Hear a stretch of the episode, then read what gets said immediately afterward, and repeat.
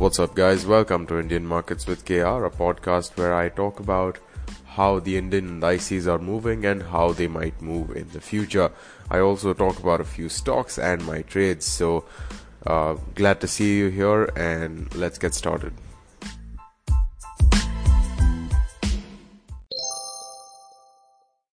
Welcome to episode number 171, and today we'll be talking about what we normally talk about the market and such. So, I hope you're listening to this episode at a speed you are comfortable at. If not, just do it right now. I'll give you three seconds. Three, two, one. Let's get started.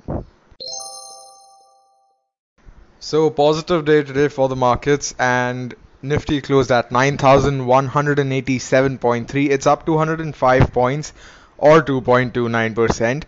The low for the day was 8946. Rejected that very, very, uh, very quickly. In fact, I think it, it was um, in the very first few candles that low was hit, and from there it was on an upwards trajectory, making a high of 9,209, which is very close to the close for the day, which is uh, a very bullish sign. It's a good sign. It's a positive sign. Uh, if you're wondering what really propelled this market upwards, it's going to be very simple, and that is Reliance. Reliance news based factor. Facebook buys 10% or 9.99 or some like effectively 10% in Reliance Jio for approximately 5.7 billion, if I remember correctly. And uh, that's that's a very very big news, very big piece of news. So that is really what pushed uh, the market upwards, and it also uh, resulted in Reliance hitting its circuit at 10%. So a very interesting day if you trade Reliance or have Reliance in your portfolio. Now, as far as the exchange snapshot is concerned, it's not really updated here on NSE's website. It's 5:49 p.m. So I'm assuming that it's going to take a little bit longer for them to do that. Now, looking at the index performance, broad market indices, best performers off the lot were the large caps, Nifty 50 being the best out of literally every other broad market index that that is available here. And small caps were the worst performers. Now, this is completely different to what we've been seeing last week, where small caps were the best performers, mid caps uh, were, you know, decent, and large caps were in the absolute gutters. But I'm assuming that because Reliance went up, because a lot of other uh, you know large caps also went up. It sort of pulled the large cap indices upwards. And small caps mid caps not really that much of news happening. Plus small caps mid caps are probably going to be the most affected by this possibly due to cash reserves. That might also be one way to look at things. Uh, sectoral indices we are seeing media being the best performer 6.65% up. I'm not quite sure. Zee limited also has a good price spurt today uh, it's up 20%. So that's possibly why we saw media going up by this much. I'm not quite sure why uh, Zee had this just wild, wild price increase. I'm trying to see if there's any news based event, and I can't find any here. Uh, so I, I assume that you can do that uh, research work yourself. It's kind of like a homework thingy, but other uh, other other sectors we are looking at banking doing okayish, not really too uh, you know too exceptional here. Nifty Realty and Nifty Pharma and Nifty PSU banks not the best performers. Not too negative, but not really positive at all. Uh, they are within the one, minus one percent bracket, which is uh, mediocre. Let's just keep it at that. Uh, we are seeing a few volume spurts on stocks like uh, Bajaj Hind, Suzlon, and uh, yeah, those are the two uh, you know commonly known stocks. We are seeing a price spurt in Zee Limited which is uh, possibly because of some or the other news based factor. Now RIIL is also where we have seen a price spurt and I think they have their results either today or tomorrow and uh, that's possibly why we are seeing that um, you know price spurt happening. It's up 14.12% uh, now as far as the 52 week highs and lows are concerned, we're seeing the same stocks here. Ruchi Soya finally hitting its 300 barrier. I think it's 15 times up from its low at this point. Um, and as far as the bulk deals are concerned, there are a few. We are looking at Ibol Housing Finance, Just Dial, Reliance Capital, and a few others. Uh, but these are the main, main, you know, noteworthy ones, noteworthy deals.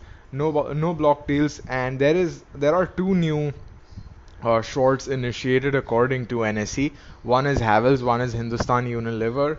So we could be seeing some, uh, you know, unusual moves with those possibly. Global markets look mixed right now. A few Asian markets are red, a few Asian markets are green, European markets are green, and US markets yet to open, but they are minus 3.48%. So let's see what happens overnight. We'll get some clarity on the US markets as well. I'm looking at NASDAQ, by the way, uh, for the US markets. In case you're wondering, it's what Moneycontrol shows. USD INR right now, we are seeing it taking resistance from the very level we spoke about yesterday, approximately 76.8 or so. It opened well below that. It opened at about 76.75 went down, attempted to fill in that gap, but then that gap support was too intense, which is why it's just hanging in the middle of nowhere right now at 76.64. So that's what we are seeing. Possibly, uh, you know, the understanding of crude expenses being lower as a result, deficit being lower is what might just be not pushing the price uh, higher. Uh, now, speaking of crude, we are seeing it positive here, thankfully. WTI crude, crude is at $11.76, up 1.64%, and Brent crude is at $19.73, up 2.07%.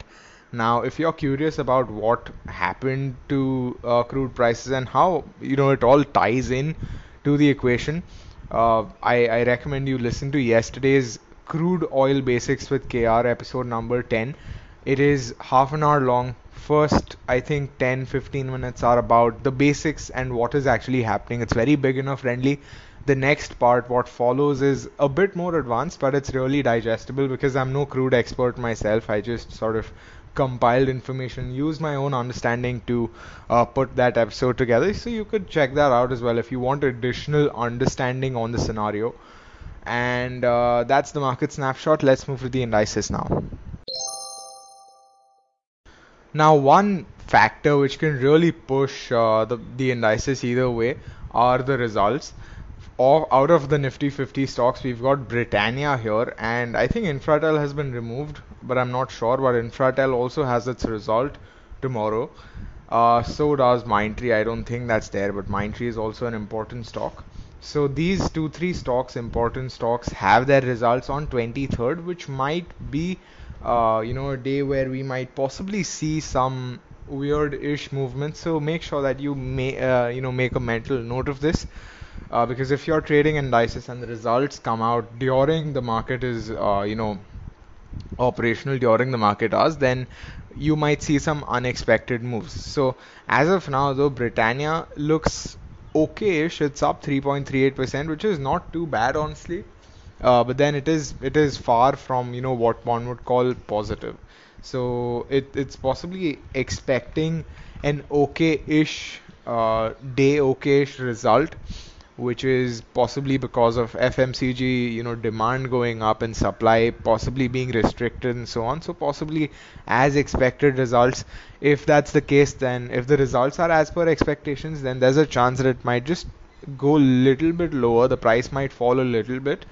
Uh, but that's completely different from what we are seeing with Ambuja Cements here because Ambuja Cement here is up 5.82%, which basically means that the expectation, the tone is set. People are expecting it to perform very, very well um, in the Q4 results.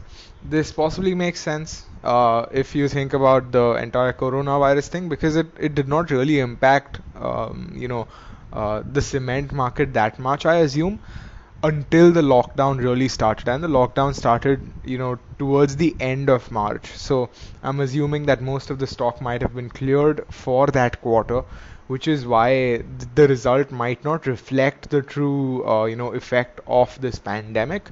But speaking about the index indices directly we saw a minor gap up opening today but then that soon fell down because of 50 moving average resistance. We are looking at the intraday chart here it took support at the pivot point. And from there it was pretty much consistent in its uh, you know climb upwards. Sure it retraced sometimes around 1 130 which is where it showed some weakness at higher levels. This is right around the 9150 level. So you know that resistance combined with the weakness might have made one think that it's a short. But then we can see that there is support at R2 plus there is support at the 200 day moving average on the 10 minute chart. So that gave it some support and as a result it broke through the R3 level also. As a result we are seeing it uh, very very close to 9200 right now. And it's on track to fill in the gap. So if it does want to fill in the gap that it's created it's looking at 9242 to 9270 approximately uh, as far as the levels are concerned on the intraday chart let me be very clear about that. On uh, you know on on on this on the daily chart here I'm trying to uh, find the retracement that I had made which might give us some additional context into it but I can't quite find it so I'll have to construct one uh, construct a new one here we are seeing that there is a 23.6% fib retracement support at 8946 and the and the low for the day was 8946 so we can see how clearly that level was uh, you know uh, respected we can also see that it's right at resistance because if we look at 15th April's candle, the open for the day was right, uh, you know, in between the high and the close for today. So, basis this, the next target, as I said, should possibly be around uh, 9270 or so, and after that we might possibly explore 9300 levels. Of course, that is on the positive side. On the negative side, we are looking at the very first support coming in at 9150 because that is where we saw a bit of hesitation coming in today. After that, we are seeing 9100 being a good support, and after that, we might see uh, you know previous levels like 8900 and 8946, which is here. So these are the levels that I'm seeing for Nifty. For Bank Nifty, uh, yesterday it was not that strong, not that positive. We are seeing something very similar this time also because we can see a lot of uh, you know the extent to which Bank Nifty and Bank Nifty was bearish is higher compared to Nifty. We can see it taking support at you know roughly the same places, but then uh, you know the entire dynamics are different. and this will make a lot more sense if you are looking at the charts right now. Once again, 10 minute charts. Uh, so it took support uh, at its pivot point, took resistance at another pivot point, took support once again uh, at a CIP, and then pretty much made a run for the 200 DMA, uh, 200 day, uh, 200 day moving average, not the DMA, 200 day moving average on the 10 minute chart. Also, it has gap resistance. So yesterday's gap down opening has not really been breached yet. So that gap is very much there. In fact, if we look at the daily chart, we can see that it it does have support, sure, uh, of the 13 moving average, but that gap is still relatively, uh, you know, untouched. So if it does attempt gap filling, 20,100 is approximately where our eyes should be set at. And uh, if if you know no attempt for that is made, we could at least expect 19,800 to 19,900 levels, uh, just just as a sort of leg stretcher kind of exercise that uh, Bank Nifty might do.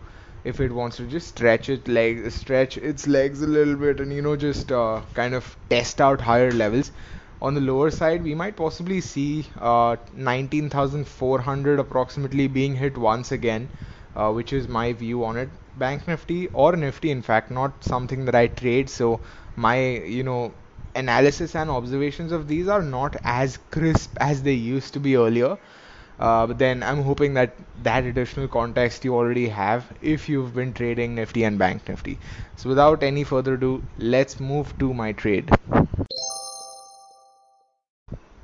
Uh, I said my trade, but then I took two trades, at least two trades today. The very first one was longing, going long HDFC. Uh, this was, I think, uh, in in the very initial few minutes of the market open. The trade basis for this was the pivot point. If I pull up the 10 minute chart of HDFC here, we can see very clearly that it opened right around the S2 level. So I bought around the S2 level. I held it up up till approximately S1 or so, which is when I exited my position and entered into ICICI Bank, which appeared to be more promising. Now, of course, uh, when I entered into ICICI Bank, there was some I don't know what news was there in the market, but then it just shot up completely. Uh, you know, possibly because Nifty went up because of Reliance or something. But when that went up, HDFC also went up, so it would have been the same regardless of which stock I'd held on to. Uh, but then then I shifted to ICICI Bank, so I exited right around one of the resistances that I saw, and that was approximately at 331 if I remember correctly, just above the previous close. Now that is also the 50 moving average resistance. So I exited around that, and this was the very same profit that I typically target, you know, around 10 to 12 percent. So I got that I was happy out of the markets by 10:30 and uh, post that I was not really doing anything, just g- getting uh, you know some random things that I had to get, and I was just silently observing the market, watching my father trade.